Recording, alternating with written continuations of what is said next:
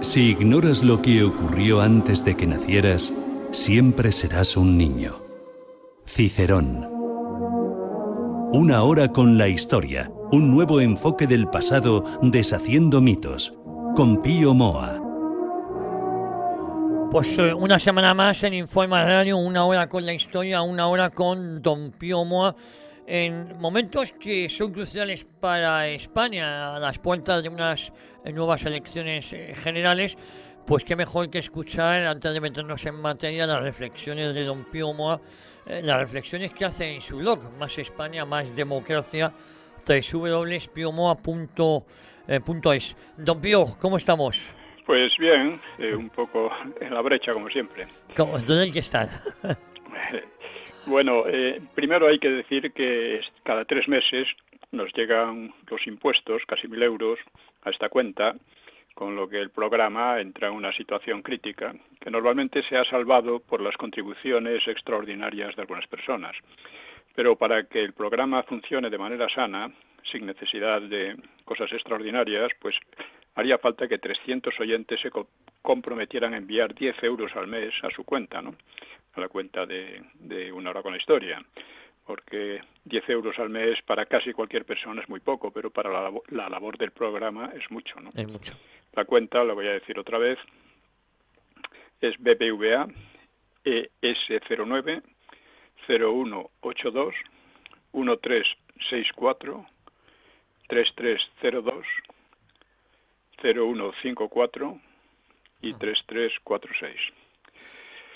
En fin, y ya que estamos en, en pleno periodo electoral, pues eh, yo estoy contribuyendo, en la medida de mis, posibilidades, tratando de aclarar cuestiones políticas mediante cartas abiertas.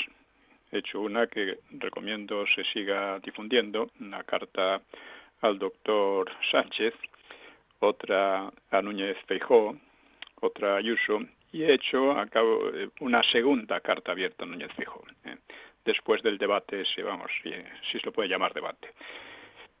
Dice, señor Feijó, su agrio y confuso debate con el señor, con el doctor Sánchez, se ha perdido en diversos temas poco significativos, sin apenas tocar los problemas reales de España.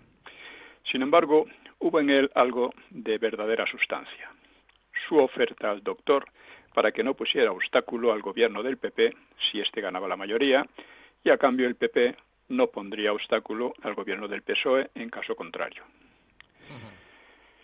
Eh, observe que, obsérvese que esto privaría, anularía prácticamente eh, la representación de millones de españoles.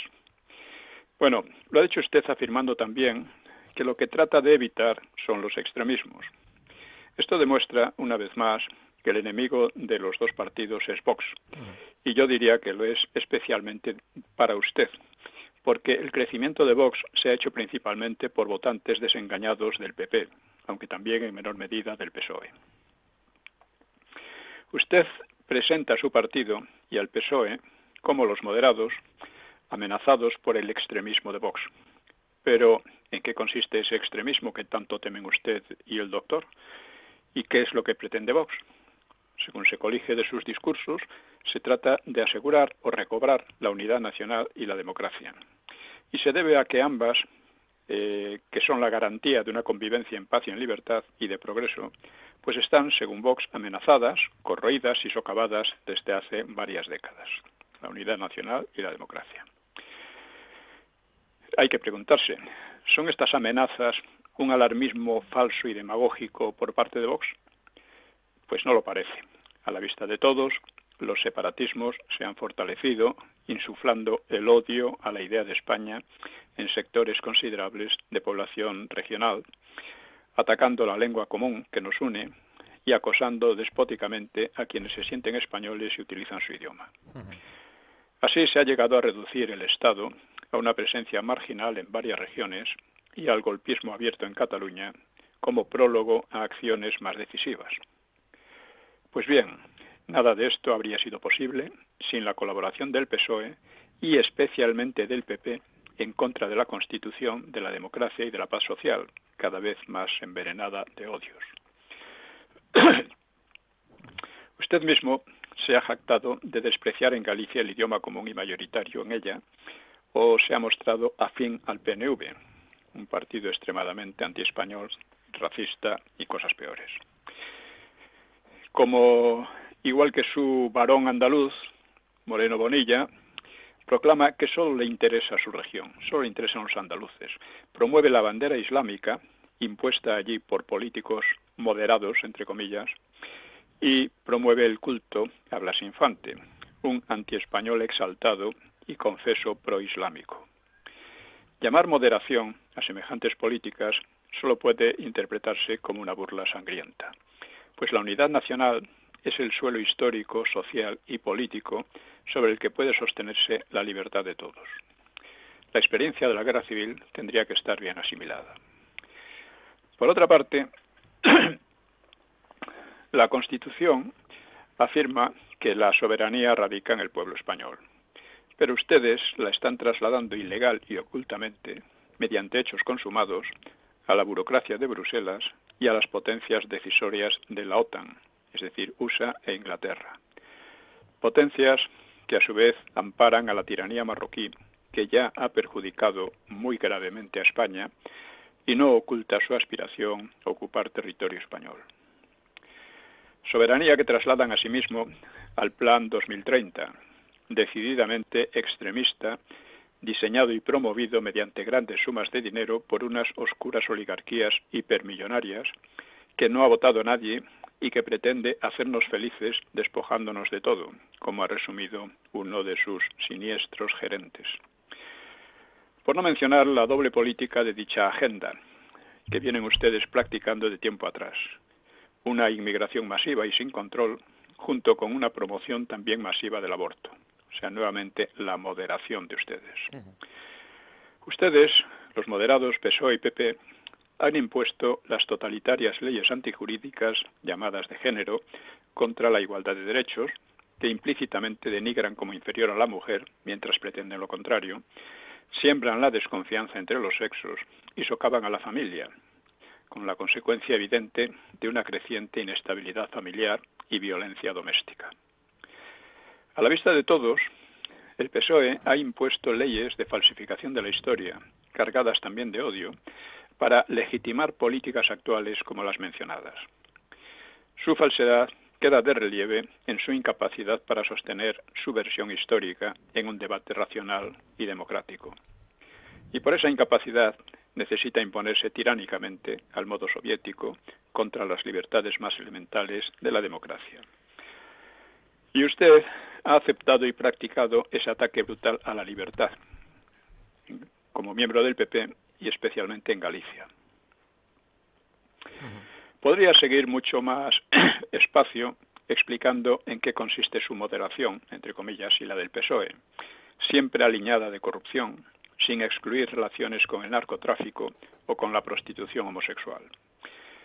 Por exponer un caso especialmente sangrante, el PSOE rescató el aparato político de la ETA cuando ésta se hallaba al borde del colapso, según confesión propia, y lo hizo mediante tratos clandestinos ocultados al pueblo español teóricamente soberano. No conocemos las actas todavía. Aquello fue colaboración con banda armada al mayor nivel hasta entonces. Y su partido, señor Feijó, ha aceptado y continuado esa política. Es natural que vea al PSOE como un socio, también en esa doble política de fomentar una inmigración masiva y sin control y al mismo tiempo un aborto asimismo masivo, insisto. No, señor Feijó, ni Vox alerta de peligros falsos, ni usted, ni el doctor, ni sus partidos son moderados. Usted tiene la habilidad, que por desgracia engañará a bastantes, de presentar con buenos modales y palabras suaves de concordia y centralidad unas políticas cuyo siniestro historial y designios extremistas tratan de ocultar a un pueblo teóricamente soberano del cual se burlan sistemáticamente. Es natural que vean en Vox un peligro tenebroso, un camino tenebroso, como dice el doctor. También es natural que muchos veamos en ustedes ese peligro, que lo denunciemos y tratemos de que el pueblo reaccione en su propia defensa. En fin, como siempre, animo a los lectores a difundir al máximo e insistentemente estos mensajes, estas cartas abiertas. Hay una, en relación con las, con las elecciones, hay algo muy alarmante. Presten atención al detalle. Antes de las últimas elecciones, el doctor Sánchez ensalzaba las virtudes del voto por correo, señalando que éste había permitido derrotar a Trump. Y efectivamente, fue una cosa muy rara. Trump iba ganando cuando a última hora los votos por correo salieron unánime o casi unánimemente a favor de Biden. Biden. Este es un hecho estadísticamente casi imposible. No pudo demostrarse el fraude y el sospechoso asunto pasó. Y el doctor, que ya ha practicado el fraude electoral en su partido, por el que fue expulsado en su momento de la Ejecutiva, cree, por alguna razón poco inteligible, que el voto por correo le beneficiará. Y ahí radica, con toda probabilidad, su elección del 23 de julio para las elecciones, que obliga a gran número de personas a votar por correo. Al mismo tiempo, su empleado Tezanos va creando ambiente con sus encuestas para hacer creíble su victoria, que en principio parece difícil de tragar.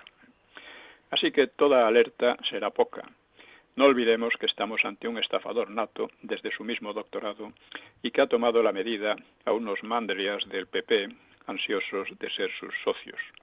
No olvidemos tampoco lo que ha dicho Zapatero, asesor del gobierno de Maduro. Dice que tiene un feeling, le llama feeling, es un tipo muy muy, muy cosmopaleto, de que van a ganar. Bueno, volviendo a Feijóo, este quiere un pacto para que gobierne el más votado, con lo cual se reforzaría un duopolio que anularía a millones de españoles. Cree que puede ganar incluso con mayoría absoluta, anulando a Vox, como en Andalucía o en Madrid, para lo cual hace promesas demagógicas y parciales, que, con las cuales trata de presentar eh, como inútil o innecesario al partido de Abascal. Ya hace lo que hay que hacer. Para el PP, el enemigo real es Vox, y a él e intentan marginarlo por todos los medios y escapar a cualquier asociación con él, mientras ponen máximo empeño en asociarse con el PSOE y los separatistas. Feijóo no es menos farsante que el doctor. Y están en una campaña muy intensa en este sentido. Por ejemplo, Cayetana pide concentrar el voto que llama vital y patriótico en el PP. Y lo mismo hacen todos los voceros de ese nefasto partido, empezando por Aznar. Estamos ante la mayor campaña de intoxicación para conseguir que todo siga igual, es decir, que vaya empeorando hasta una crisis definitiva. Será preciso un esfuerzo extraordinario contra esa peste por parte no solo de Vox, sino de todos los que realmente estén por la unidad nacional y la democracia. Esta Cayetana es otro falso, otro falso valor, le dediqué un, artículo en el blog porque mostrando hasta qué punto, en fin, hasta qué punto eh, estaba equivocada, no digamos, en, cuestiones muy básicas. Eh. Por ejemplo, eh, pues por ejemplo decía, voy a leer un poco parte de, ha dicho doña Cayetana Álvarez, Álvarez de Toledo, la Constitución es lo mejor que hemos hecho los españoles en 500 años de difícil historia en común. Bueno, ya esta frase revela una estupidez e ignorancia, no por muy compartidas en su partido, menos profundas, a no ser que haya querido hacer un chiste, en todo caso muy malo.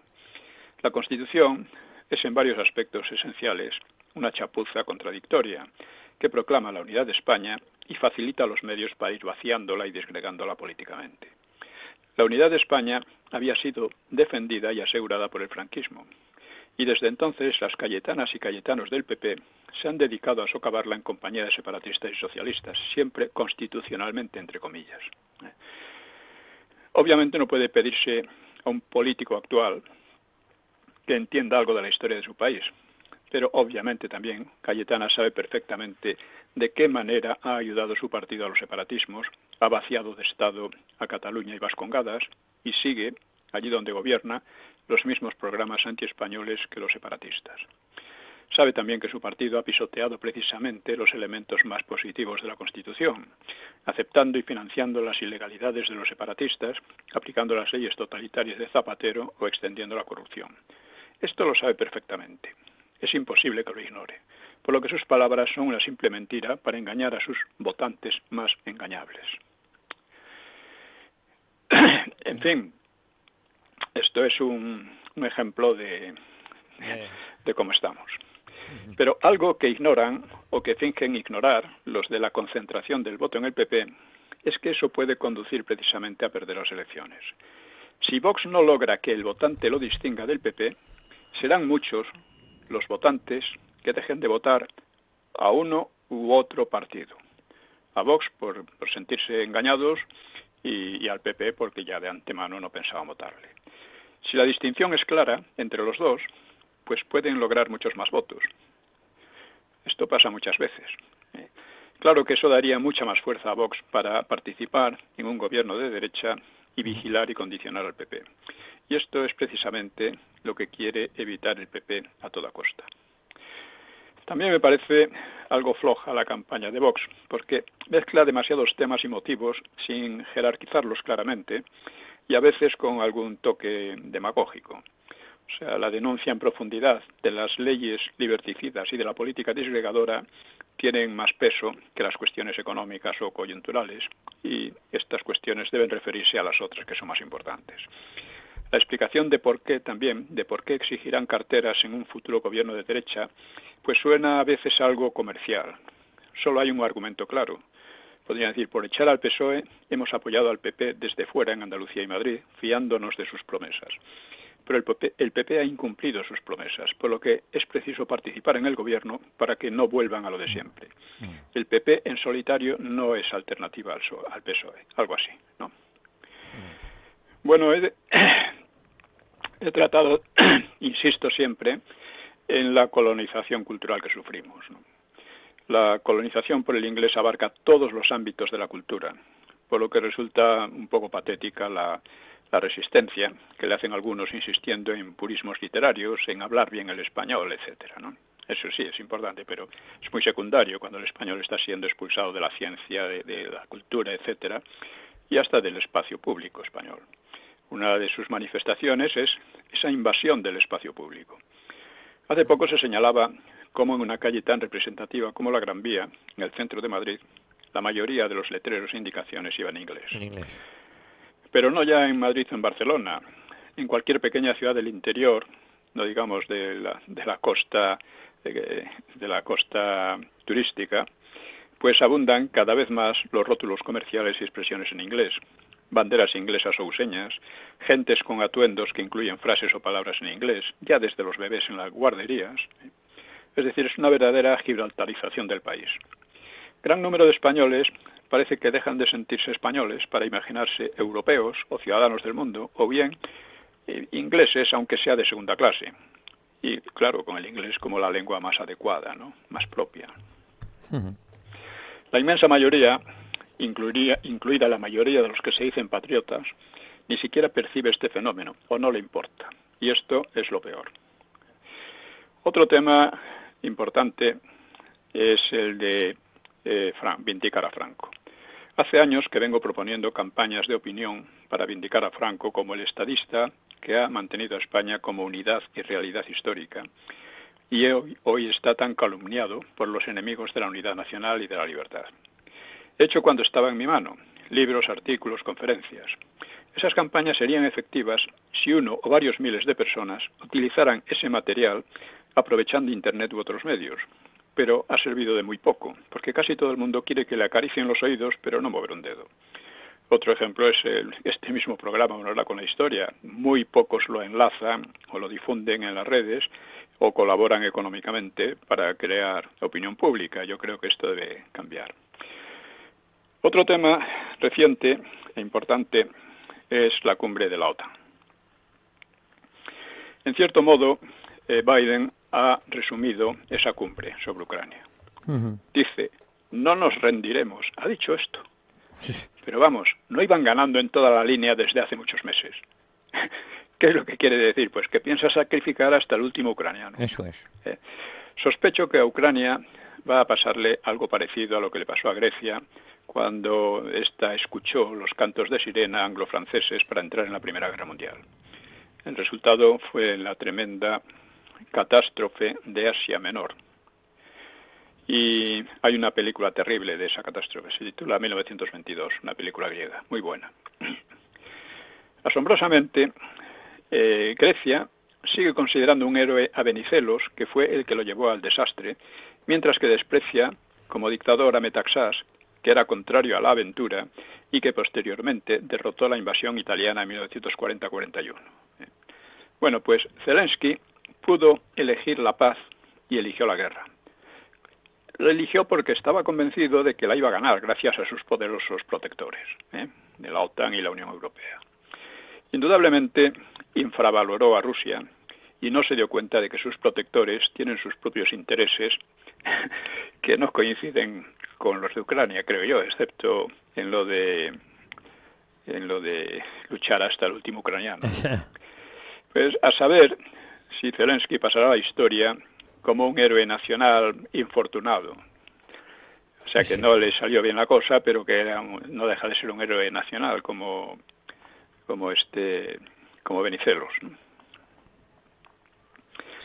Bueno, algunos otros temas eh, que vengo tratando, pues eh,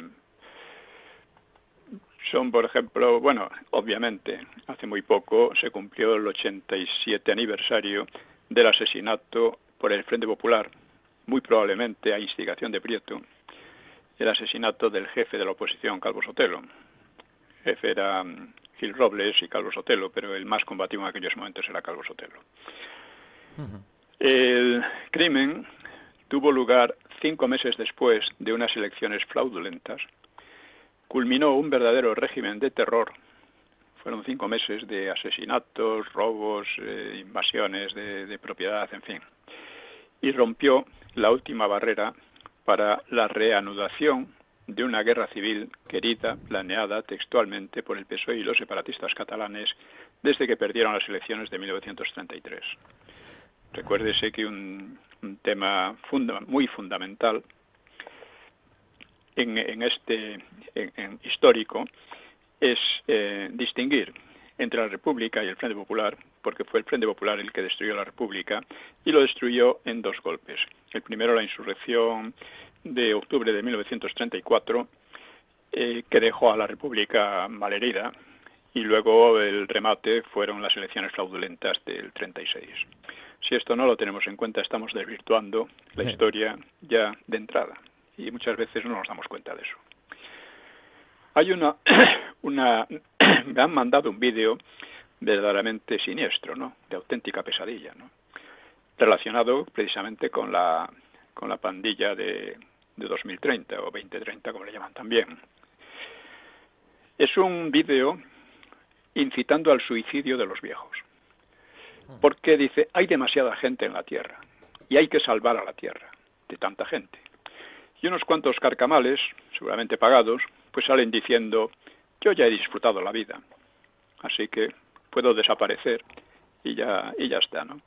Es curioso porque este tipo de propaganda es, eh, como han empezado otros muchos, desde el aborto a qué sé yo, ¿no? Una serie de, locos o chiflados o gente simplemente pagada empieza a decir eh, que, bueno, que, que, el aborto es un derecho, etcétera, y estos empiezan a decir, bueno, hay demasiada gente y vamos a empezar por liquidar a los viejos. Ojo que esto ya lo dijo más o menos el Coletas, el que entonces era el Coletas, eh, mandando literalmente a la mierda a los viejos. Recuérdenlo, porque estas cosas pasan y parece que no pasa nada. ¿eh? Bueno, eh, en relación también con esto, con el 2030 o 2030 mejor, que 2030 es una forma angla de decirlo, ¿no? Pues una de las fechorías más significativas de estos años ha sido oficializar en la Unión Europea la bandera de unas pequeñas minorías que quieren exhibir sus peculiaridades sexuales y hacer de ellas el eje de la política de la Unión Europea y de cada país. Unas minorías cargadas de odio, para comprobarlo basta ver sus consignas y gritos en sus manifestaciones de orgullo, o basta ver el intento de doblegar por la amenaza y la fuerza, quitándole subvenciones, etcétera, a los países que no tragan, como Polonia o Hungría. En relación con lo de Ucrania también, ya que estamos hablando de la Unión Europea, eh, parece que Erdogan ha traicionado a Rusia anunciando su aprobación a la entrada de Suecia en la OTAN. Él ha explicado, clarificar el camino de Turquía en la Unión Europea y clarificar el de Suecia en la OTAN, o sea, ligando las dos cosas. Y Stoltenberg, el jefe de la OTAN, anuncia que apoyará la entrada de Turquía en la Unión Europea. Y es curioso que Stoltenberg es noruego y Noruega no está en la Unión Europea. Y al final, la entrada oficial de Suecia parece ya un hecho y se plantea de nuevo la entrada de Turquía en la Unión Europea. Esta entrada de Turquía en la Unión Europea podría ser el principio del fin de la propia Unión Europea, porque Turquía representa una cultura completamente ajena y que además históricamente ha sido completamente enemiga de la cultura europea. Hemos visto también algunos efectos de estas políticas en Francia recientemente. Por ello, en relación con Ucrania, es la ocasión de plantear la neutralidad. El problema de España no es Ucrania, es Marruecos, una tiranía que nos amenaza directamente y que está amparada por los mismos amigos de Zelensky, que también invaden nuestro territorio en Gibraltar, casualmente. Es preciso insistir en estas evidencias y creo que soy el único que lo hace en todo el país. Vox se ha acercado a la postura correcta de Orbán, se va acercando, creo, y eso es, positivo. Es positivo. Eh, parece que la, la neutralidad da pánico a todo el mundo, también a muchos que se dicen patriotas. Hay que ponerlo sobre la mesa porque es un tema muy fundamental, es un tema crucial para España. Y ya mencionando otra cuestión de como se está hablando últimamente de libros referidos a la Gran Armada Española, libros mejores que otros, ¿no?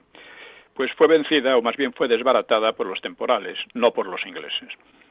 Eh, la contraarmada inglesa al año siguiente, en cambio, fue derrotada por los españoles, no por los temporales.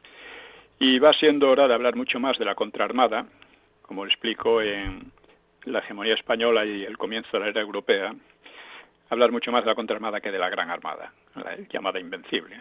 Le pusieron ese nombre los ingleses para, para chotearse. ¿no?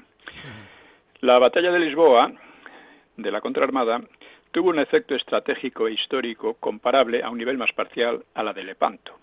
Pero nuestros brillantes historiadores no se han enterado, ni siquiera los que han tratado con detalle la contraarmada, que los hay muy buenos, ¿eh? como Gorochategui, pero que no, no perciben la importancia estratégica histórica que tuvo la batalla de, Lisboa. En general, me gusta más tratar los combates de La Coruña, sobre todo por la intervención episódica de María Pita, es que somos aquí muy, muy feministas. Y en fin, como hemos hablado ya de muchas cosas de, de carácter histórico y actual, casi estas elecciones son también históricas, pues podemos pasar a seguir con el tema más general que llevamos eh, en marcha sobre los mitos del franquismo. Pues empezamos, ¿no? Sí. Bueno, habíamos, eh, habíamos dicho que habíamos visto cómo la guerra civil, aunque fue evidentemente muy dura, eh, como todas las guerras, pero dentro de lo que han sido las guerras civiles y no civiles en, en el siglo XX, tampoco fue excesivamente fuerte, ¿no?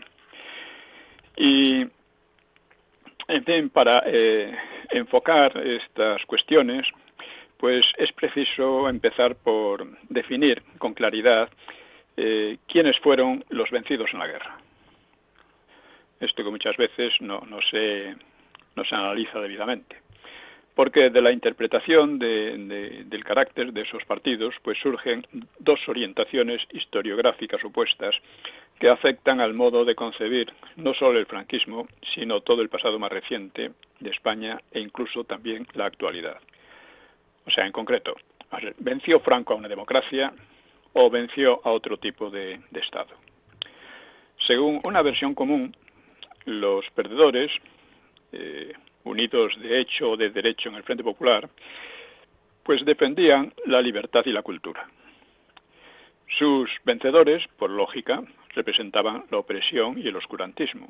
habiendo debido su victoria a la ayuda de la Alemania nazi y de la Italia fascista, que son motejadas como las fuerzas más oscuras de la época. Este, estas cuestiones las he tratado también en la Segunda Guerra Mundial y el fin de la era europea. El problema de que el Frente Popular fuera ayudado por la Unión Soviética y no por las democracias suele solventarse acusando a estas, a las democracias, de traición o de desentendimiento doloso, ¿no? Y suponiendo a Stalin una intención democrática, aunque solo fuera para frenar a Hitler, con quien se alió, vamos, pactó casi inmediatamente después de la guerra, ¿no? En versiones como esta, pues han coincidido Presto, Viñas, Juliá, Moradiellos, Destapia, Toñón de Lara, Southwest y muchos más españoles y extranjeros. He tratado a una cincuentena de ellos y podría haber tratado a muchos más en el libro Galería de Charlatanes, que me permito recomendar porque es uno de los pocos libros de crítica historiográfica que hay en España. La pregunta es, ¿debemos aceptar esta interpretación por el hecho de haber sido tan difundida? Todo caso, no podemos aceptarla sin someterla a crítica, porque la experiencia muestra cuán a menudo circulan historias insostenibles. Circulan y casi se imponen. Aquí se intentan imponer además por, por una ley, nada menos. Para aclararlo, bastará con examinar los componentes del bando vencido, es decir, socialistas, anarquistas, comunistas, republicanos de izquierda y separatistas vascos y catalanes. Eran partidos heterogéneos, pero unidos, se dice, por su común amor a la libertad y la democracia. Eso es increíble que una cosa así pueda funcionar todavía. Bueno, pues funciona. Bueno, vamos a empezar por el Partido Socialista, PSOE más la UGT, claro. Pues cuando llegó la República, en 1931, el PSOE era el partido más fuerte y más organizado del nuevo régimen.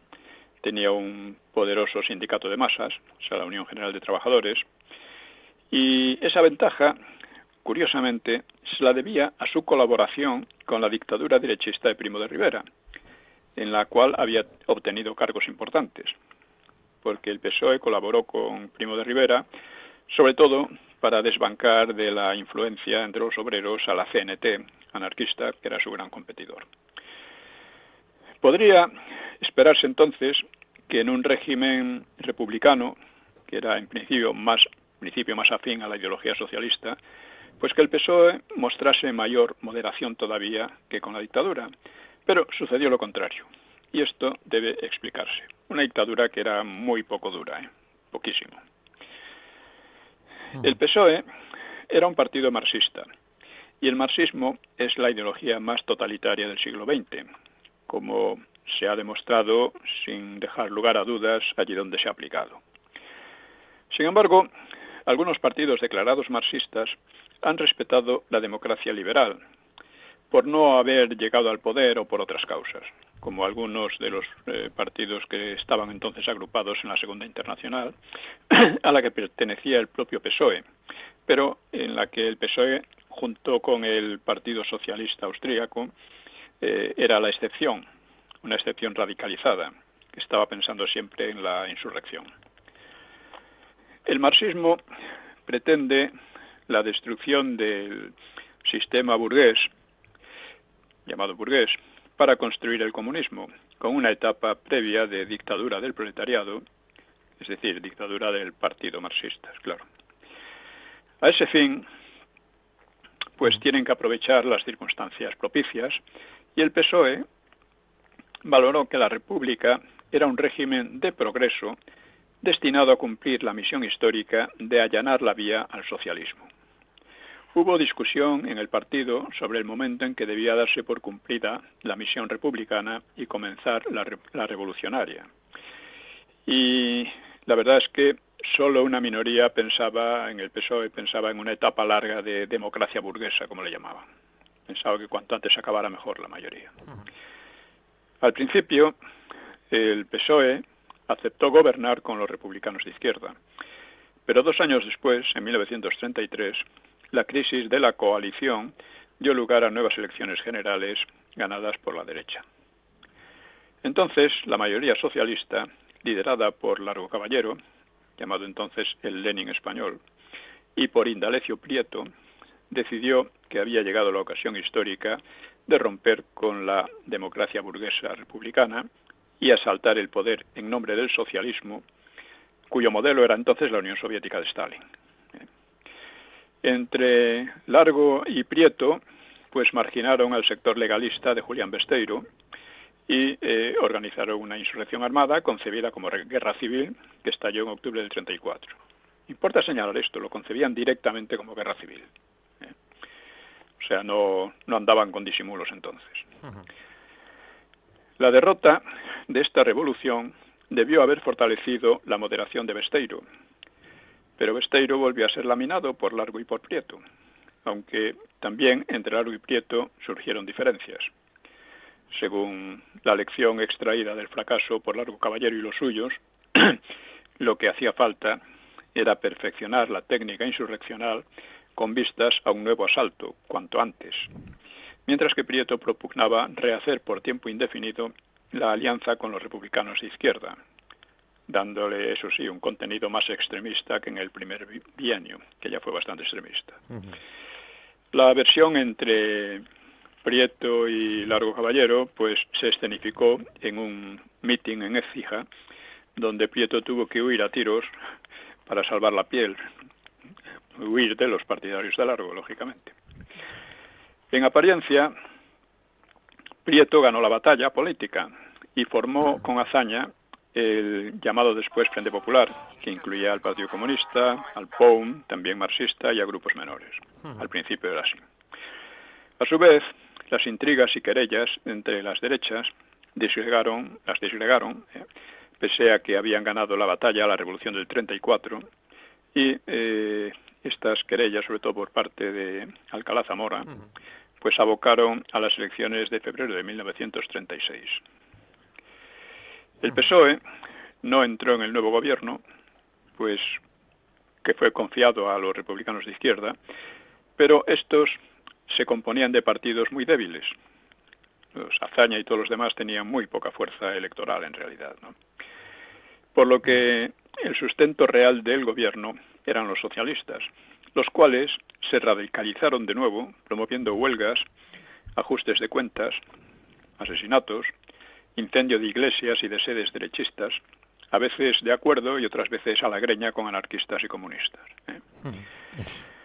Tomando en cuenta esta trayectoria, que hoy está bien estudiada, pues está bien claro que la política del PSOE no democratizó ni estabilizó la República, sino que la condujo a un callejón sin otra salida que la revolución o la guerra.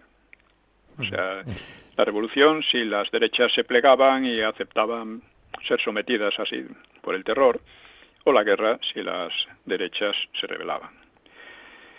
Eh, que que se presente al PSOE como republicano, la verdad es que es un, es un sarcasmo. Pero se hace, todos estos historiadores lo hacen. En fin, pasemos al, al, al ¿cómo se dice?, al, partido que fue el aliado principal del PSOE en la insurrección del 34, que es la Esquerra catalana, o sea, los separatistas catalanes. eh, esto, eh, ya digo, mm, este partido participó muy destacadamente al lado del PSOE en la insurrección guerra civilista del 34. ¿no? Se trataba de un partido separatista izquierdista fundado al llegar a la República, o sea, no tenía tradición realmente, ¿no? Y que gobernaba la, o sea, consiguió fuerza al llegar a la República gracias a que se creó entonces un vacío de poder y entonces lo llenaron ellos con, con su osadía, ¿no? Y este gobernaba la, el gobierno autónomo, la Generalitat, eh, y el separatismo catalán, hay que, hay que olvidar esto, fue en su origen derechista y católico, ligado a la Iglesia, ¿no? Eh, y oscilaba entre la secesión abierta, mm, para lo cual denigraba sin tasa al resto de España, y o, eso, o secesión, o la aspiración a dirigir al conjunto peninsular desde una posición hegemónica. O sea, los catalanes dirigirían al conjunto de España, ¿no? Para crear un nuevo imperio, ¿no? Que se extendería por África, ¿no? Durante siglos, los catalanes se habían sentido españoles y los separatistas, pues claro, se aplicaron fundamentalmente a eliminar ese sentimiento, que lo llamaba Prat de la Riva, eh, la monstruosa bifurcación de la conciencia catalana, que se sentía española. ¿Cómo se van a sentir españoles si no tenemos nada que ver con esa raza inferior? Eso que venían a decir, ¿no?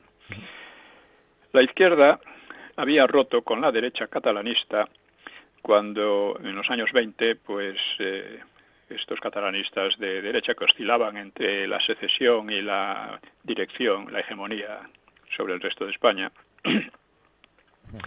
pues en los años 20 y bajo la dirección de Cambó, pues se iba suavizando por temor a la revolución anarquista. Otro elemento del separatismo era un racismo pintoresco, aunque fuera imposible distinguir físicamente a un catalán corriente de otro español corriente. Según este racismo, los catalanes serían arios o, algo parecido a los, a los llamados arios, y los habitantes de las demás regiones serían africanos, excluyendo a Valencia y Baleares, que las definían como países catalanes, cierto énfasis imperialista.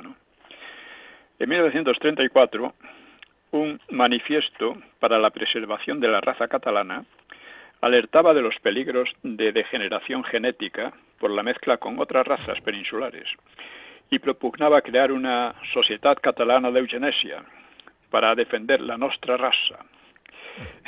El documento lo firmaban notables prohombres e intelectuales próximos a la izquierda, como Pompeu Fabra, Vandellós, Bisuñer, Batista y Roca, etc.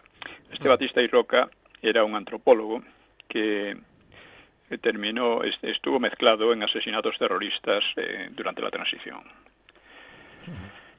Eh, en fin, la República había otorgado a Cataluña un estatuto de autonomía, pensando resolver así el problema creado por el separatismo desde principios de siglo.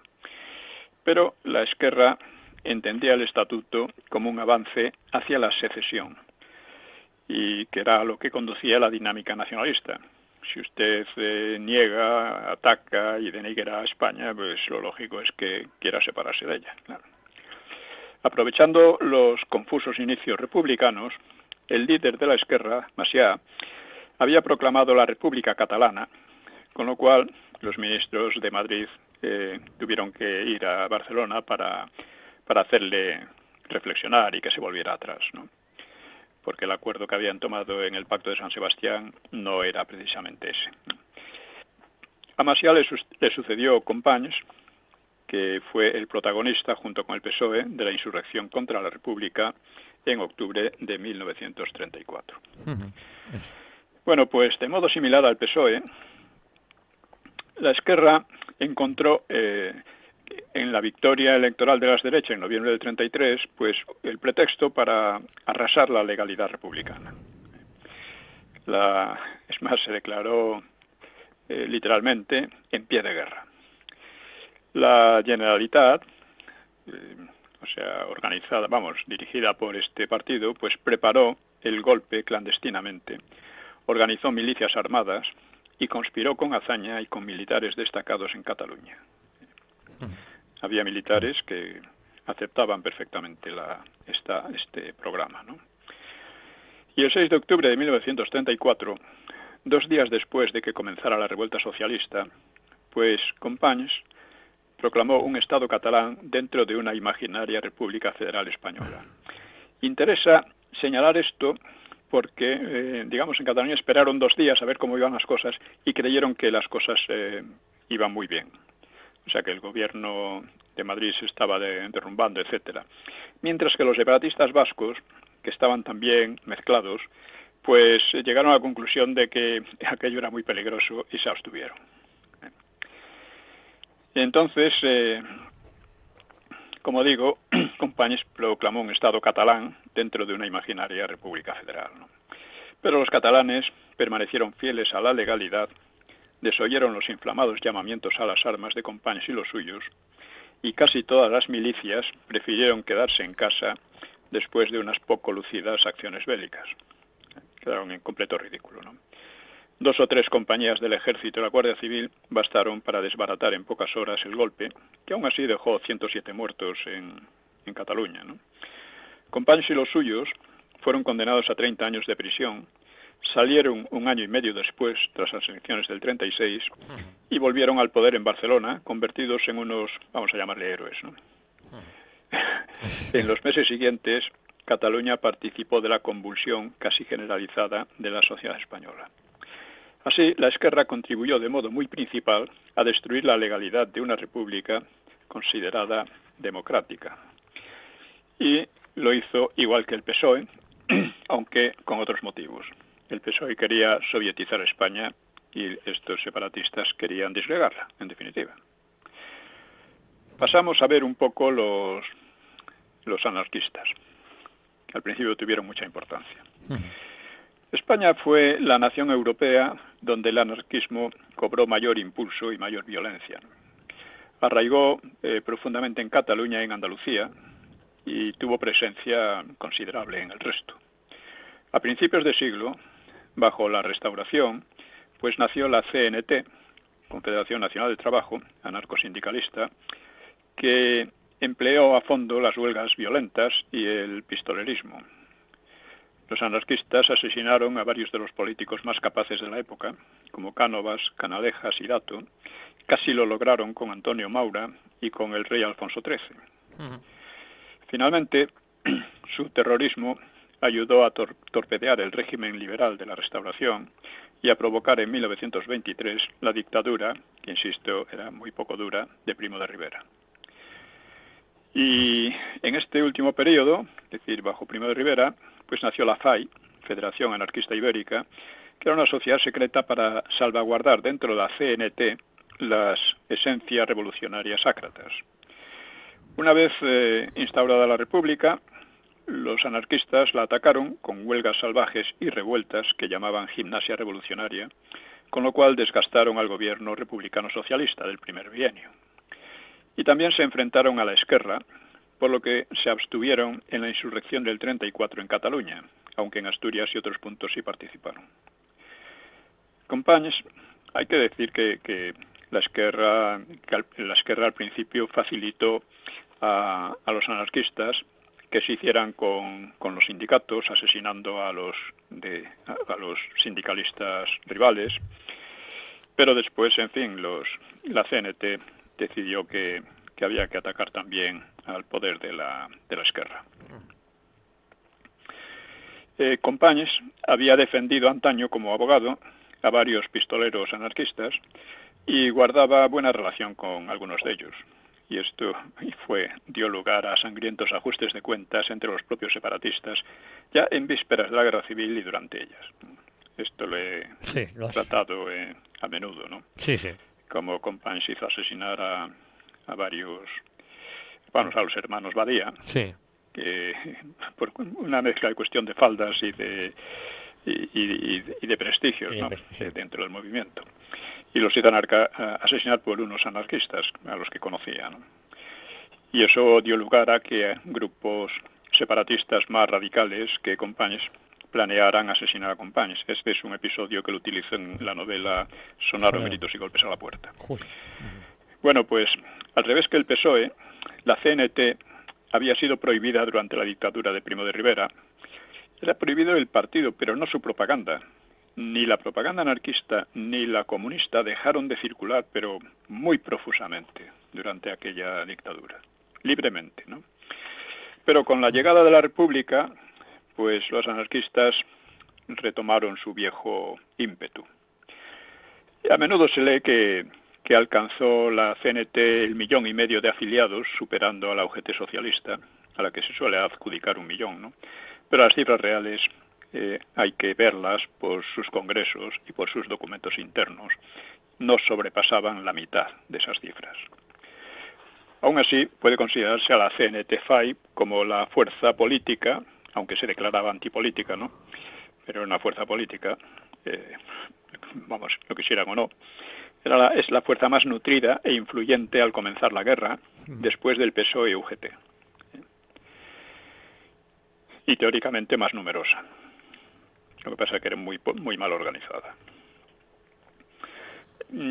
igual que los marxistas, pues los ácratas aspiraban a una sociedad comunista sin Estado, sin, sin clases sociales, sin religión, y que estaría gobernada por la, por la ciencia y por la solidaridad entre los seres humanos.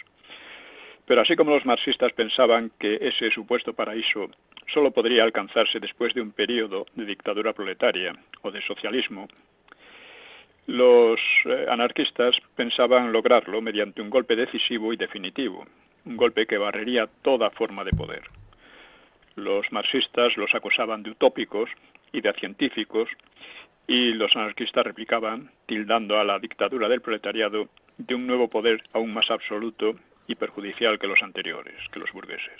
Don Pío, nos quedan unos cinco minutos. Sí, bueno, pues ya vamos terminando. En Rusia, los bolcheviques habían masacrado a los anarquistas, considerándolos contrarrevolucionarios de, de hecho. Y bueno, a pesar de eso, digamos que durante la guerra civil el prestigio de, Stalin era tan grande que incluso muchos anarquistas les parecía bien. La CNT, por lo tanto, aspiraba a abolir todo poder, todo poder que no fuera el suyo, ya se entiende, ¿no? Y tampoco eh, tiene cabida, lógicamente, en un catálogo de fuerzas democráticas. Ni la CNT lo era, ni lo era la Esquerra, ni lo era el PSOE.